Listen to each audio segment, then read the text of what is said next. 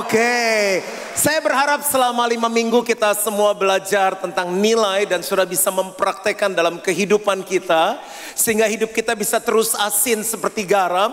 Saudara nggak akan dibuang dan diinjak orang, tapi saudara menjadi orang-orang yang berarti. Di keluarga kehadiranmu dinantikan, papa mana ya, mama mana ya, anak-anak mana ya, kakak mana ya, adik mana ya, selalu dikangenin. Dan di perusahaan kalau saudara jadi profesional, selalu bos-bos cari kita dan mereka mau kasih gaji yang tinggi karena saudara sangat bernilai. Kalau kita partner bisnis, klien-klien akan mengejar kita pengen deal bisnis dan partner sama kita. Aku semangat sendiri. Dan kalau saudara melayani, saudara ada kelompok sel, akan banyak orang mau ada di kelompok sel kita. Dan nilai yang kita belajar, kita mulai dengan family dari Fiesta yang ada di depan. Kita pajang terus selama enam minggu supaya itu membekas dan juga ada banner di depan, ada booth foto yang kita ganti setiap minggu. Tujuannya supaya nilai itu bukan hanya kita tahu tapi kita hidupi. Lalu dilanjutkan dengan integrity, lalu enthusiasm dan Pastor Owen sampaikan tentang surfing dan saya berharap minggu lalu sudah diberkati oleh Haryanto Kandani membawakan teamwork. Nggak ada superman di gereja ini tapi yang ada super team.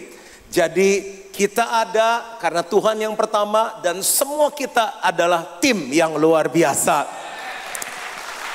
Ya lumayan tepuk tangan timnya ya. Dan uh, hari ini kita mau belajar nilai yang terakhir yaitu attitude. Coba bilang sama-sama attitude. Itu bahasa yang keren yang suka dibahas oleh orang. Attitude-nya nggak bagus ya. Kita akan belajar lebih dalam apa arti bahasa Indonesianya dan apa artinya. Dan kalau saudara belajar ini, siap-siap, fasten your seat belt, kencangkan sabuk pengaman, karena attitude ini akan membawa kita terbang tinggi di dalam segala hal. Yang siap boleh katakan amin. Satu ayat yang luar biasa, Filipi 2 ayat yang kelima, saya ambil dari Net Bible, terjemahan yang sangat baik. You should have the same attitude toward one another that Christ Jesus had. One more time, you should have the same attitude toward one another that Christus Jesus Christ had. Dalam bahasa Indonesianya dikatakan seperti ini, hendaklah kamu dalam hidupmu bersama. Kecuali saudara mau tinggal sendiri di sebuah pulau yang gak ada siapa-siapa kecuali kita dan monyet-monyet. Kalau saudara hidup bersama di keluarga, di gereja, di kantor, bermasyarakat di Jakarta, di Indonesia, Tuhan pesan begini, kita harus menaruh pikiran dan perasaan yang terdapat juga dalam Kristus Yesus. Artinya apa? Kalau kita menghadapi sesuatu dalam hidup, selalu mikirnya gini, kalau Yesus yang alami seperti ini, Yesus mikirin apa ya? Apa yang Yesus rasakan. Yesus nanti ngomongnya gimana, Yesus bertindaknya gimana. Itu namanya attitude. Dan dari semua enam nilai yang sangat penting saya taruh attitude yang paling utama. Saya nggak masalah di kantor, di pekerjaan, di pelayanan orang itu mau hebat gimana pun dia barunya gini, haleluya, orang udah jatuh di jamaah Tuhan, nggak masalah. Saya nggak care, tapi kalau attitude-nya minus, orang itu nggak akan pergi ke mana-mana. Saudara ada bos, nggak ada bos, ada gembala, nggak ada gembala, dilihat orang atau enggak, suami ke mana-mana, bisnis di China sendirian, attitude itu penting. Apa sih attitude? Sikap atau respon kita terhadap sesuatu. Keadaan lagi baik, nggak baik, uang lagi banyak. Kalau uang banyak orang bisa berubah. Uang lagi nggak ada, kan ada uang abang sayang, nggak ada uang sendal melayang dalam segala keadaan attitude jemaat Gilgal harus yang TOP. Contoh attitude apa sih? Tepat waktu. On time. Kalau kebaktian jam 1, saudara datang 10 menit sebelumnya. Karena kita menghormati Tuhan, itu sikap kita dalam menghormati Tuhan. Janji sama istri, sama siapa pun. Saya kemarin penerbangan yang paling parah karena 11 jam saya nggak bisa tidur. Terang banget matanya dan sampai di Jakarta saya langsung arrange meeting tapi saya terlambat, saya harus WhatsApp ke grup kantor, saya bilang saya minta maaf saya terlambat 15 menit. Karena saya mau bangun attitude yang baik. Walaupun telat saya kasih kabar, sopan. Sering ketemu gak sih orang yang gak sopan? Ih kok orang kayak begitu ya? Itu attitude. Lalu apalagi menghargai respect sama orang. Siapa yang seneng kalau orang respect sama kita? Kita nggak gila hormat tapi sepantasnya ke orang tua sopan, ke semua orang sopan, lalu taat. Kita paling nggak suka kalau kita suruh anak kita dan dia bilang, iya ntar, iya nanti, ntar besok. Sampai kita keluarin SP3. Papa hitung sampai tiga. Itu attitude yang nggak baik. Tapi saya percaya anak-anak di sini semuanya Noah, Grand, Selin, semua anak-anak yang baik. Moses. Saya lupa anaknya Bobby sama Devina. Nathan dan Michelle juga punya attitude yang luar biasa. Nah, dari mana sih lahirnya attitude? Itu dimulai dari sebuah kata yang namanya sifat. Sifat. Jadi kita lahir dari papa mama kita itu udah bawaan sifat atau personality. Ada yang dominan, ada yang intim, ada yang stabil, ada yang cermat, ada yang periang, ada yang pendiam, ada yang cerewet, ada yang aktif, ada yang pasif, ada yang malu, ada yang gak tahu malu. Itu bawaan dari lahir. Seringkali suami istri berantem gini, tuh mirip lu tuh, eh lu ngaca ya, Bapak Ibu jangan berantem, kombinasi. Bilang kiri kanan kombinasi. Kalau pinter, ah itu baru anak gue tuh, anak gue kalau goblok. Tuh lu nurun dari lu tuh goblok. Enggak, kombinasi. Itu sifat personal, enggak bisa diapa-apain. Makanya kalau lagi mengandung, mesti dijaga baik-baik. Nah bukan kalau udah keluar terus istrinya dikasarin, jangan. Terus itu membawa anak kita punya sifat. Nah sifat seseorang yang dibawa dari lahir membuat dia berperilaku tertentu. Ada kata perilaku yang disebut juga dengan behavior. Kenapa orang berperilaku tertentu ada yang baik, ada yang mulia, ada yang kurang baik karena sifatnya. Nah, perilaku yang dilakukan setiap hari jadi kebiasaan dan membentuk namanya karakter. Karakter dari kata akar ngakar, dicabut susah. Kalau dia M, males, aduh dicabut susah banget. Udah dikasih makan di depan mukanya, mesti disuapi jadi mm, makan nih, makan nih. Malesnya minta ampun. Tapi kalau saya feel di sini nih nggak ada orang males nih kebaktian ketiga sih. Luar biasa. Jam satu siang lagi panas-panasnya ke gereja. Saya nggak tahu makan siangnya tadi jam berapa. Nah ini tiga hal sering kita bilang udah deh. Uh, kalau nggak ada harapan apa? Moyung atau bu? Moyung lah, pokoknya nggak ada harapan. Eh, ada harapan di dalam Yesus. Karena siapa yang ada di dalam Kristus, ia adalah ciptaan yang baru, yang lama sudah berlalu. Bilang sama-sama, yang lama sudah berlalu, yang baru sudah datang. Nah, nggak peduli papa mama kita kombinasinya bikin sifat kita nggak bagus, karakter kita orang bilang kayak setan, nggak peduli. Yang penting semua diputuskan oleh attitude. Bagaimana kita meresponi. Kita bisa karena udah ada kuasa Roh Kudus. Kita bisa karena kita tahu kebenaran. Tinggal pilihan, attitude adalah pilihan. Saya kasih contoh biar jelas. Saya lahir dari Pak Wem dan Ibu Meti, saya nggak tahu bagaimana ceritanya, tapi saya lahir jadi orang yang minder, pemalu, penakut. Makan udah banyak dari dulu. Tapi sama anjing takut, lihat orang bule takut, matanya biru, itu dari kecil. Dan karena saya lahir dengan sifat itu, membuat saya berperilaku seperti itu. Pemalu, nggak berani tampil, nggak punya percaya diri. Dan di sekolah nilai-nilai saya nggak bagus. Wah namanya sekolah males. Jadi saudara lagi dengerin orang yang kurang pinter khotbah. Jadi kalau ranking ada 40 murid, saya ranking ketiga dari belakang, ranking ke-37. Dan apa yang terjadi waktu saya lakukan itu setiap hari itu menjadi perilaku dan menjadi karakter.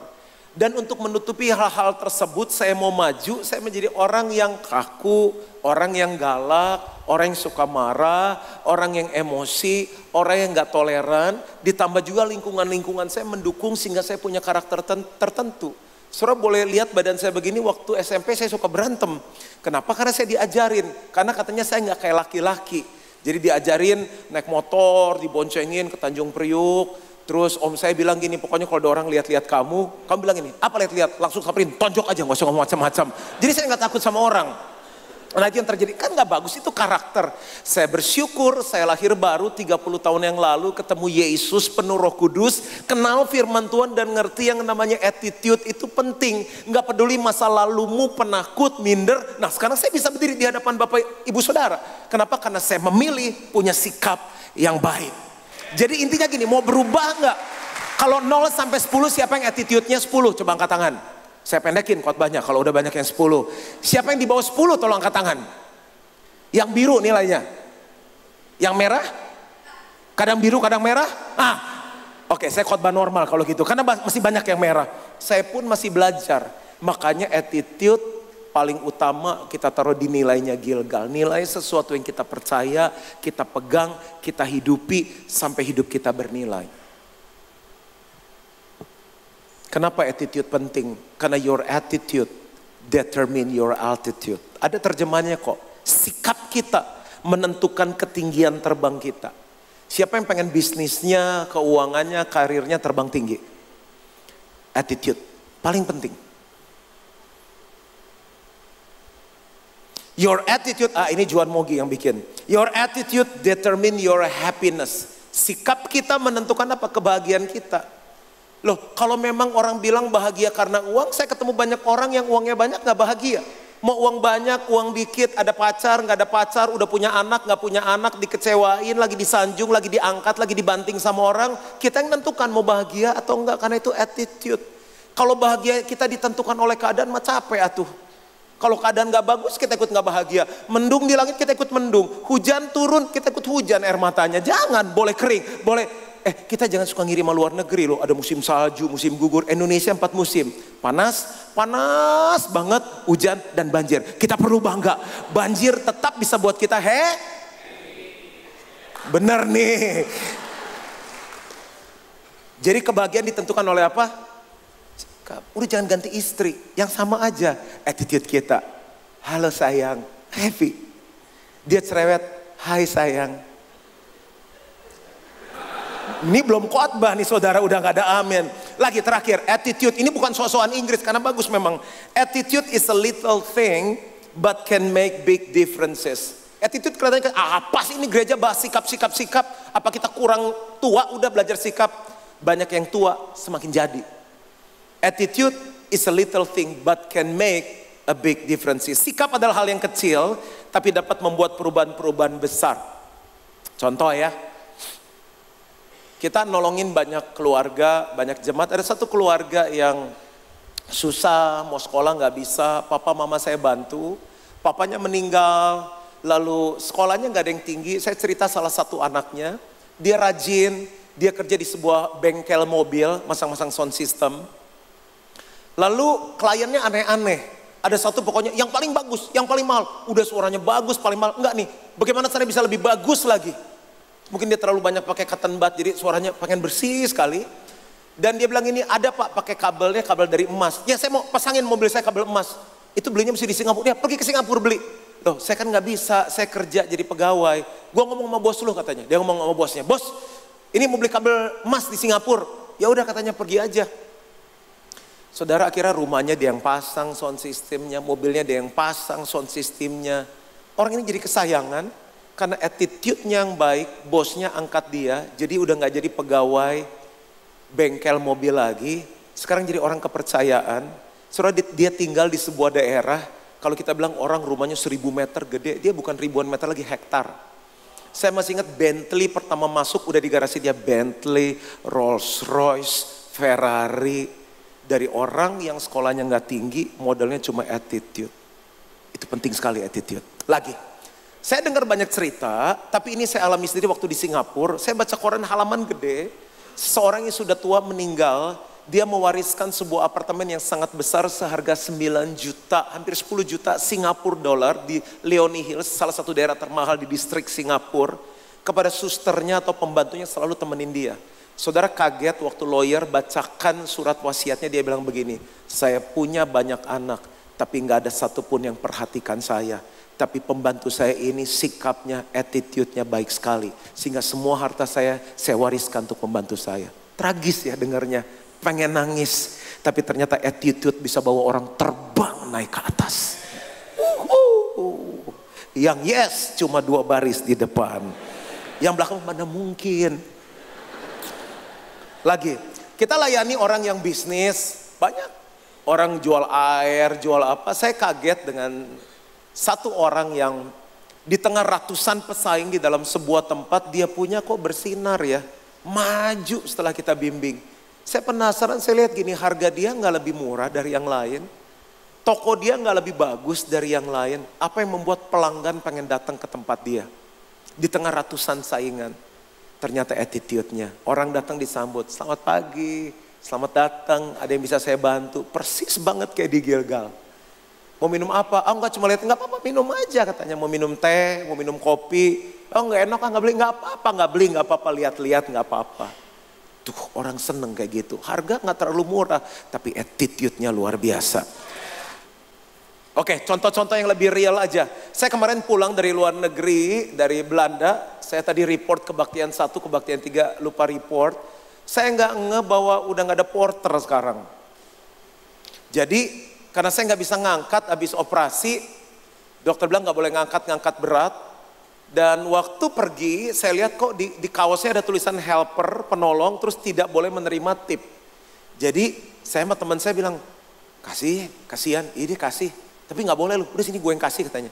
Jadi diterima juga. Jadi pas pulang, saya kan perlu porter, saya minta tolong dia. Terus saya ngobrol, Pak emang nggak bisa dikasih tip kenapa? Oh kita udah digaji tinggi. Berapa saya bilang? Oh di upah minimum katanya. Nah bapak lebih senang mana? Kerja dulu pakai tip, nggak ada gaji atau sekarang dengan gaji upah minimum? Lebih enak dulu, dapatnya lebih banyak.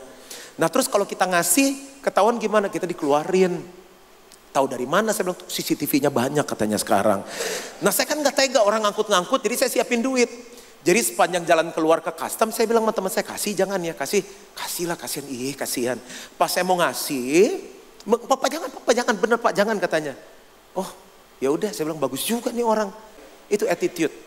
Saudara digaji atau enggak, dikasih kecil atau besar harus punya nilai surfing dalam hidup. Ini contoh sehari-hari. Nah kalau di Gilgal contohnya kebanyakan kita nggak pulang. Tapi kalau antri sih udah rapi ya. Kadang-kadang kalau mau jemput di sekolah minggu, saya kan setiap selesai evaluasi kan. Ada yang nggak sabar. Pak jangan pak, Udah ngapain sih pakai jemput-jemput begini? Saya percaya sama anak saya. Iya bapak percaya. Kalau yang nanti yang jemput orang lain gimana? Kalau anaknya diculik. Dia main serobot aja ke kelas mana? Panggil anaknya keluar. Jadi galak-galak saudara. Bukan yang kebaktian ini loh. Terus kadang-kala kalau kids carnival kan ada batas umur 7 misalnya sampai 11 tahun. Dia anaknya umur berapa? Udah tulis aja umurnya segitu. Saudara bayangin mau dorong anak kebaktian bisa bohongin umur loh. Ada macam-macam kalau saya mau cerita. Makanya kita nggak mau gereja asal rame, tapi penuh dengan orang-orang yang punya attitude, kelas. Saudara mau punya uang banyak, naik mobil keren, tapi begitu ngomong nggak ada kelas, saudara. Dunia aja ngetawain kita. Hah, orang Kristen tuh kayak begitu. Sukses tuh apa sih? 99% attitude, sikap 99% dan 1% skill. Ini Bapak ngarang nggak? Google aja sendiri. Itu orang-orang hebat yang ngomong begini. Karena dia bilang begini, ini udah di kelas-kelas perusahaan besar dia bilang skill, keahlian bisa dilatih. Tapi attitude yang di dalam susah dirubah. Siapa yang bisa rubah? Yesus lewat roh kudusnya. Nah saya mau bahas tentang tiga sikap aja attitude apa yang Gilgal pegang, yang saudara hidupi, saudara lakukan. Ini banyak attitude, tapi saya ambil tiga aja yang sederhana, yang kita bisa pegang terus selama hidup kita. Dan ini akan membawa hidup kita naik. Yang pertama, sikap benar. Coba bilang sama-sama sikap benar. Berapa banyak kita pernah bersikap salah, berapa banyak kita pernah ketemu orang yang bersikap salah sama kita. Sikap yang benar dimulai dengan cara melihat yang benar. Saudara jangan cara melihat dunia, tapi cara melihat seperti Yesus melihat. Kalau Yesus ngadepin gini, Yesus lihatnya gimana ya? Cara melihatnya sesuai dengan firman Tuhan. Sehingga kita selalu bisa melihat yang positif di tengah yang negatif. Melihat selalu berkat di tengah kesempitan. Karena cara melihat yang benar membuat kita berkata benar. Waktu kita berkata benar, kita bertindak benar. Jadi kalau ada apa-apa yang membuat kita kesel, sedih, marah, jangan reaksi apa-apa dulu, diam. Ingat nilai kita adalah attitude. Dalam rumah tangga, kenapa keributan terjadi? Cuma karena cara kita bersikap aja. Saudara suamimu mau sekeras apa, segalak apa, setidak berkeprimanusiaan seperti apa, sikapilah dengan baik. Istrimu secerewet apa pun, istrimu setanduk apa pun, nanduk kita terus nggak mau nunduk, responilah dengan baik. Kan yang penting apa? Respon. Apa jaminan kalau ganti istri, istri kita lebih baik? Nggak ada jaminan. Hmm. Kita kan udah, ini antara susah nih mau ngomong amin, tepuk tangan, udah salah tingkah semuanya. Kan kebaktian kita udah lima kali kan, penuh. Terus ya sekuat-kuatnya saya tujuh kali khotbah lah. Terus habis tujuh kali mau pangku-pangkuan, siapa yang mau mangku temennya? Nggak ada yang mau kan? Berarti mesti cari gedung. Kita nyari gedung cari semeter 20 juta. Itu kita 4123 meter, nggak bisa ada parkir. Kalau mau ada parkir mesti dua kali lipat, sehektar. Kalau satu hektar tanahnya 20 juta, udah 200 miliar. Belum bangunannya. Lagi nyari-nyari begitu dapat berita mau dikasih tanah satu hektar. Kita pergi lihat ke tempatnya. Di sebelahnya ada gereja kecil, jemaatnya 30, pendetanya baru meninggal, istrinya gantiin. Bagaimana caranya kita membangun gereja di tanah satu hektar, di sebelah gereja kecil. Lewat proses, tanya jawab, akhirnya saya bilang enggak deh, saya enggak mau. Walaupun berkat enggak selalu harus kita terima. Mungkin kalau kita terima pun kita bikin sekolahan. Enggak semua berkat harus kita terima kalau sikap kita bisa menyakiti gereja lain yang kecil. Enggak gampang loh saudara. Mau beli dikasih gratis kita enggak terima. Ih bapak sombong, bukan sombong, attitude. Ya contoh-contoh-contoh saya aja biar semua pulang aman. Satu saat kita pergi pelayanan, nggak tahu tim tim kita ingat nggak ke sebuah gereja yang sangat besar. Jadi ada gereja yang besar, lalu ada cabang yang besar. Jadi saya harusnya khotbah di gereja yang terbesar. Satu kebaktian muat 15 ribu orang. Saya dipindahin yang ke 3 ribu orang satu kali kebaktian. Saya khotbah lima kali kebaktian. Lalu habis khotbah tiga kali, saya lapar karena di gereja kita dari pagi kita udah kasih bakmi, kasih kue, siang ditanya mau makan apa, sore ada snack lagi, makan ditanya, malam mau makan apa, khususnya yang dari luar kota, luar negeri. Ini kan kita di luar kota. Kok nggak ada tanda-tanda mau diajak makan ya? Jadi saya bilang begini, Pak saya lapar nih mau makan. Oh kita sih udah makan siang katanya. Apa yang maksudnya teman saya udah panas di sebelah nih. Terus uh, saya bilang kalau gitu boleh nggak ada supir gereja anterin kita kita makan siang sendiri. Nanti pulangnya sendiri ya naik kendaraan umum. Teman saya dia bilang, udah lu duduk aja gue yang beresin. Udah saya bilang tenang aja. Nggak apa-apa pak. Kita datang untuk melayani kok. Nanti bapak kasih tahu aja ambil taksi di mana. Uh, bapak angel banget, malaikat banget. Di hati saya begini, mendidih di hati, mendidih di hati. Api, api, api dari surga. Selalu bakar semuanya. Hati saya begitu. Tapi saya ingat attitude attitude, attitude. Terima kasih untuk simpatinya. Masa dijawab gini kesian dia lo gitu nggak apa-apa. Yang penting attitude masih baik. Saudara, kita bisa diperlakukan banyak hal. Dia yang ngutang kita, dia lebih galak dari kita. Gue jitak palanya, tapi attitude nggak apa-apa. Oh gitu ya, nggak apa-apa. Doain aja. Biar nanti roh Tuhan menjamah dia, buat dia nggak sejahtera, cepet-cepet bayar utang kita. Nggak gampang loh, dia utang kita, kita tagih dia lebih galak dari kita. Tapi jemaat Gilgal nggak usah panggil tukang pukul, nggak usah panggil debt collector, nggak usah kirim surat kaleng. Surat di kertas aja susah ngarangnya apalagi surat di kaleng gimana nulisnya. Kasihi mereka. Ini baru nomor satu loh saudara attitude. Sikap yang benar. Yang kedua sikap hormat. Coba bilang sama-sama hormat. Bahasa Inggrisnya dari hormat adalah honor. Kalau dibacanya nggak pakai, kan kalau han, honor, bacanya honor. Tapi dari situlah lahir kata honorarium, berkat. Level penghormatan yang kita berikan menentukan level berkat dalam hidup kita. Firman Tuhan bilang begini, kalau kamu menghormati aku, kata Tuhan, aku akan menghormati kamu. Kita tanya bagaimana caranya kita menghormati Tuhan yang gak kelihatan saat kita menghormati orang yang kelihatan. Bagaimana kamu bisa hormat sama Tuhan yang gak kelihatan kalau kamu gak bisa hormat sama orang yang kelihatan. Sehingga nilai yang dipegang oleh GBI Gilgal menghormati orang di atas kita, orang tua, mertua termasuk enggak? Masuk gembala, bos, pemimpin, enggak gampang doain pemimpin yang kita enggak suka, kita benci sama dia, kita harus doain. Orang di sekeliling kita, orang di bawah kita, saya sapa mulai dari security, cleaning, selamat pagi.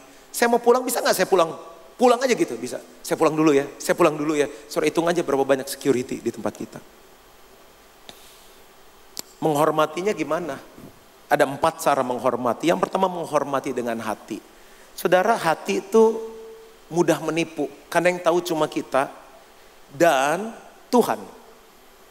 Hati sangat penting. Bagaimana caranya menghormati dengan hati? Mulut bisa manis tapi hati nggak ada yang bisa nebak. Ngomong sama mertua kita, ya pak, ya mah, siapa? Pasti di hati brengsek. Bisa gak gitu? Bisa. Mertua tahu nggak? Nggak tahu, tapi Tuhan tahu. Siapa kebaktian tiga yang sayang sama mertuanya? Aduh ya ampun, so sweet. Jadi satu saat ada orang lumpuh, dibawa sama empat temannya ketemu Yesus, gak muat, udah penuh tempat kebaktian. Akhirnya mereka akalin pakai genteng, naik ke genteng, dibolongin, diturunin orang lumpuh nyampe di depan Yesus. Yesus langsung bilang begini, dosamu sudah diampuni. Orang Farisi yang berkumpul ahli Taurat di sekeliling Yesus berpikir dalam hatinya nggak ngomong. Dia bilang ini, siapa nih orang main ngomong-ngomong aja dosa diampuni. Yesus bilang begini, mengapa kamu berpikir dalam hatimu seperti itu? Kita nggak ngomong, tapi Yesus tahu hati kita.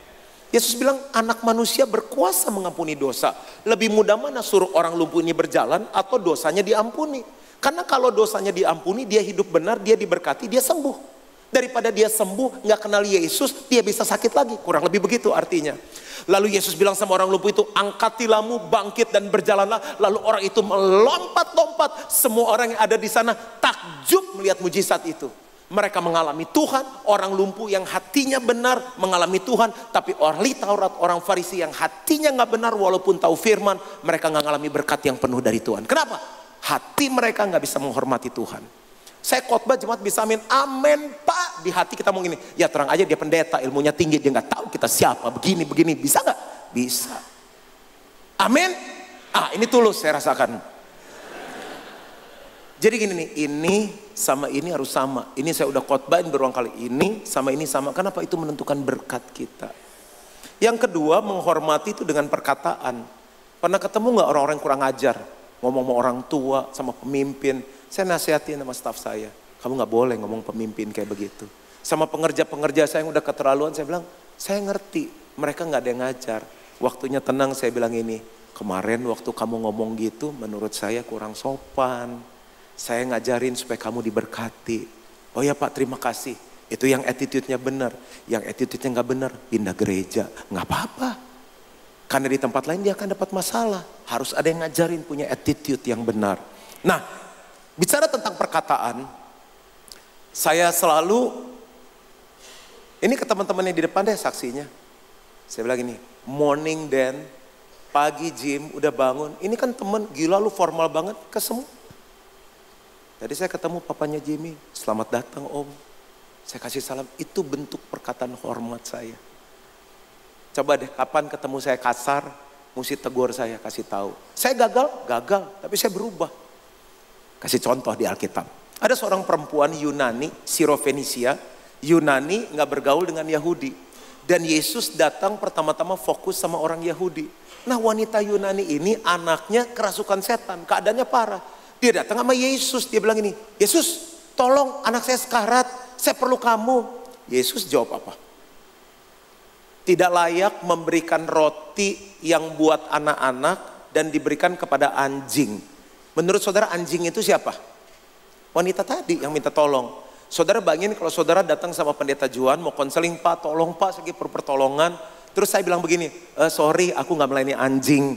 Apa respon saudara? Emang gereja cuma satu kunyuk. Saudara bisa balas saya kunyuk, monyong lu. Kan nggak sopan kan? Tapi wanita itu nggak balas gitu. Dia bilang begini, benar Tuhan, aku memang anjing. Tapi anjing yang di bawah meja juga perlu makan sisa-sisa roti yang habis dimakan sama anak-anak. Rempah-rempahnya juga nggak apa-apa. Yesus kaget, di ngomongin anjing kok masih tetap hormat. Yesus bilang begini, hai wanita perkataanmu sudah menyembuhkan anak itu. Nggak ditumpang tangan, nggak ditumpang kaki, nggak haleluya 12 kali, nggak KKR kesembuhan. Perkataanmu sudah menyembuhkan. Coba bilang sama-sama perkataan harus sopan.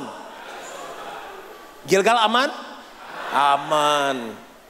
Saya kaget tuh kalau di salon kan suka rame-rame gitu lagi nyuci rambut sebelah-sebelah. Mungkin anaknya lapor kali telat dijemput ulang jelek. Aduh setan lu bego. Urus gitu. Begitu saya lihat cantik juga nih si tante nih. Tapi dalam mulutnya setan lu bego lu. Nggak kelas.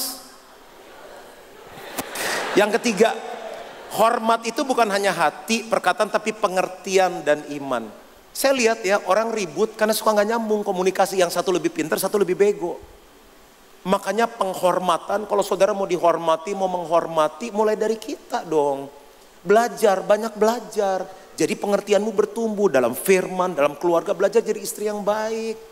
Kalau udah pernah masak ayam semur, ayam apalah, belajar yang lain.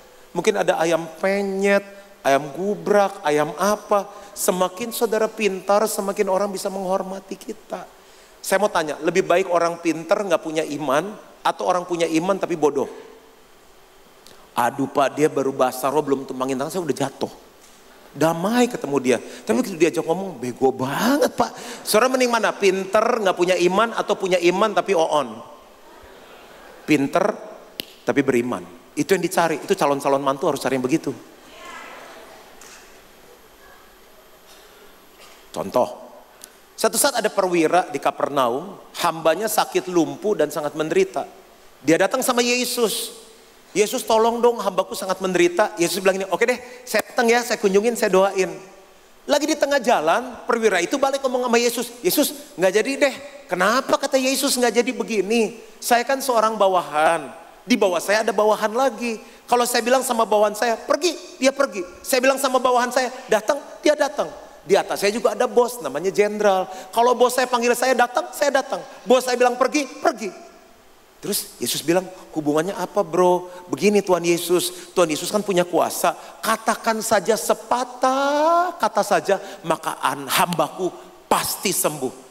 Yesus kaget. Ah. Iman sebesar ini aku nggak pernah jumpai di seluruh Israel. Bayangin loh saudara. Di semua Israel imannya nggak pernah Yesus temukan sebesar ini. Dan Yesus bilang sama murid-muridnya gini, Malah banyak orang-orang Kristen gak akan masuk dalam kerajaan surga.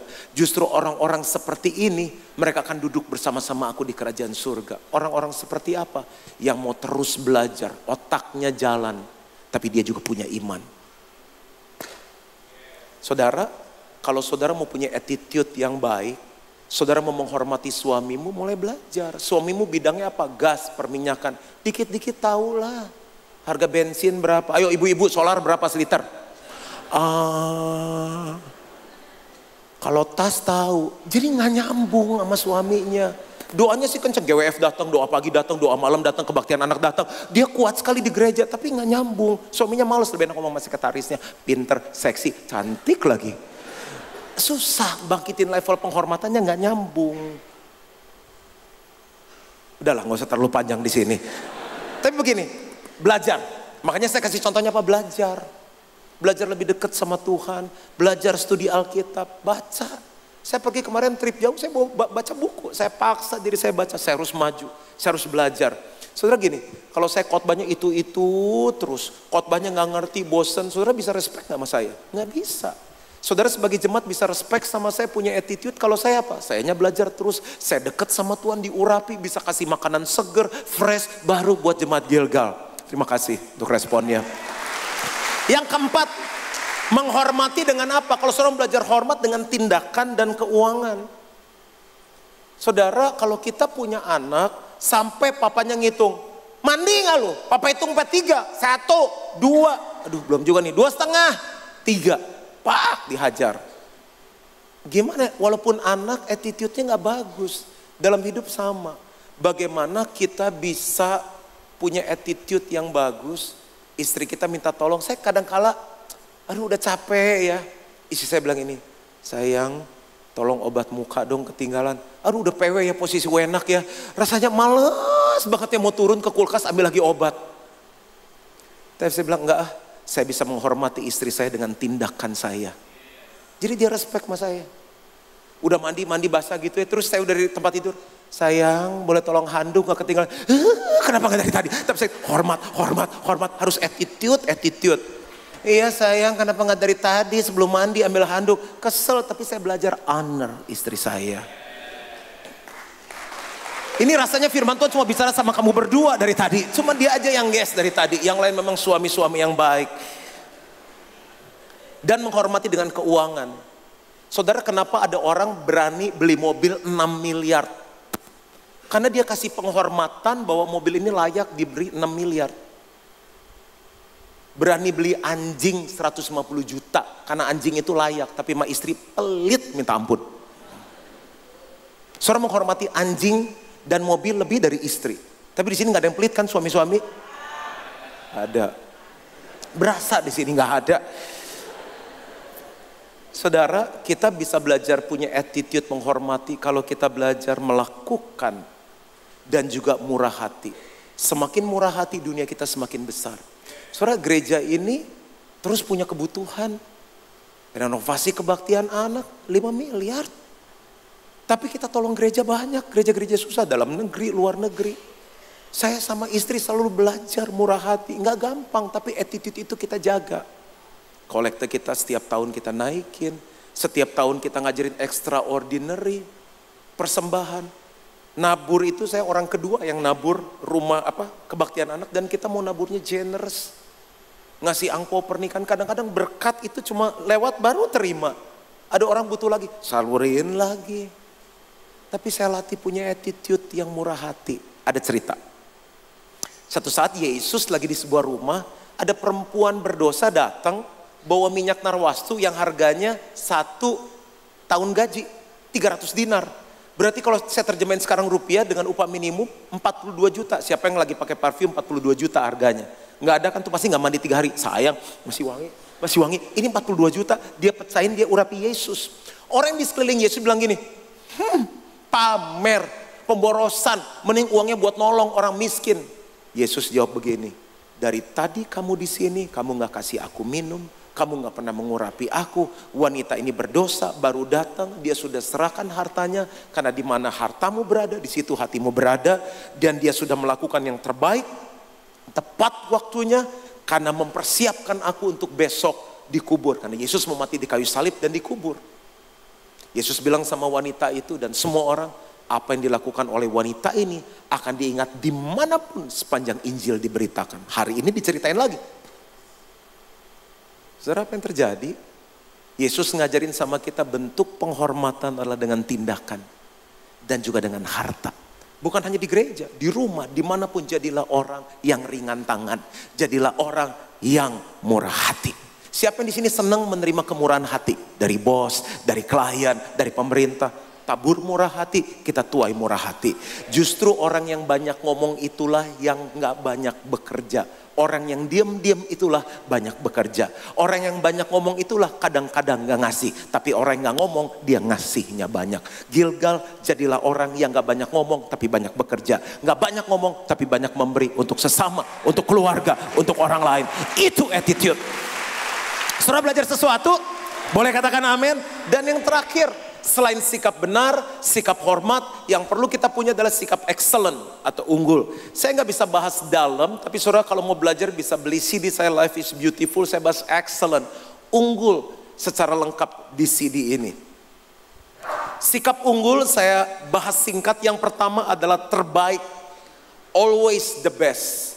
Dalam segala hal, Kolose 3 ayat 23, coba kita lihat sama-sama Kolose 3 ayat 23. Yuk baca sama-sama dengan suara yang semangat. 2, 3, apa pun juga yang kamu perbuat, perbuatlah dengan segenap hatimu seperti untuk siapa? Tuhan dan bukan untuk manusia. Saudara kalau melayani istri, istri cium suami, lakukan segala sesuatu yang terbaik seperti untuk Tuhan Aduh pak, aku nyapu, aku ngepel, anggaplah Tuhan mau bertamu. Aduh masak, cerewet, suami saya kalau nggak tiga macam nggak mau makan. Terus minta ganti-ganti lagi. Uji Tuhan, terima kasih Tuhan. Aku bersyukur itu attitude yang baik. Apa pun yang kita lakukan ngajar anak yang susah banget nangkapnya. Duh ini anak siapa bodoh oh banget. Lakukan yang terbaik seperti untuk Tuhan. Saya khotbah selalu saya khotbah yang terbaik. Surah hal-hal kecil saya mau kasih contoh sering kali saya sekarang makanya batasin permintaan saya orangnya susah enggak. Sekarang harus belajar ngomong enggak. Orang minta nomor telepon saya bilang saya nggak bisa kasih karena nanti bapak telepon nggak diangkat bapak marah. Bapak WhatsApp saya nggak balas bapak marah. Orang minta dibikinin selamat ulang tahun apa undangan khotbah saya batasin karena saya mau kasih yang terbaik terutama untuk rumah sendiri di GBI Gilgal. Contoh ya, saya mau putar klip tapi jangan diketawain. Ada orang misalnya Istri sahabat saya minta, suami saya ulang tahun mau dikasih surprise, bikinin video dong. Saya bisa bikin video yang biasa-biasa aja. Tapi saya mau coba bikin yang terbaik yang saya bisa. Gerejanya anniversary, minta saya ucapan selamat. Loh kalau saya diminta berarti saya kan penting dong. nggak sembarangan orang. Saya mesti kasih yang terbaik. Coba kita lihat dua klip berikut ini sebagai contoh bahwa saya saya nggak sempurna tapi terus berusaha pengen excellent. Kita lihat G R O W di sana gereja, di sono gereja, di mana-mana gereja. Tapi gereja yang di sini berbeda. Grow Center top banget. G R O W Happy anniversary. Keep smiling, keep shining, knowing you can always count on me. For sure, that's what friends are for. For good time and bad time, I'll be on your side forevermore. That's what friends are for. Hi, Andy, my friend. Happy birthday. God bless you always, and I love you. Saudara, saya nggak bisa kasih dia mungkin mobil yang mahal, jam tangan yang mahal, tapi saya kasih hati saya yang excellent. Ini waktu, kenapa saya bisa pakai topi? Saya lagi honeymoon istri saya di Bali, anniversary, dan WhatsApp dari istrinya masuk. Aduh malas banget ya suasananya nggak banget banget gue suruh rekaman lagi honeymoon. Tapi saya bilang enggak, berarti kalau istrinya minta, nggak semua orang dia minta. Dia minta temennya. Saya lakukan yang terbaik. Bisa nggak saya ngomongin ya? Nah, untuk Andi selamat ulang tahun ya maju terus ya dah. Bisa nggak? Bisa, tapi nggak menjamah hatinya.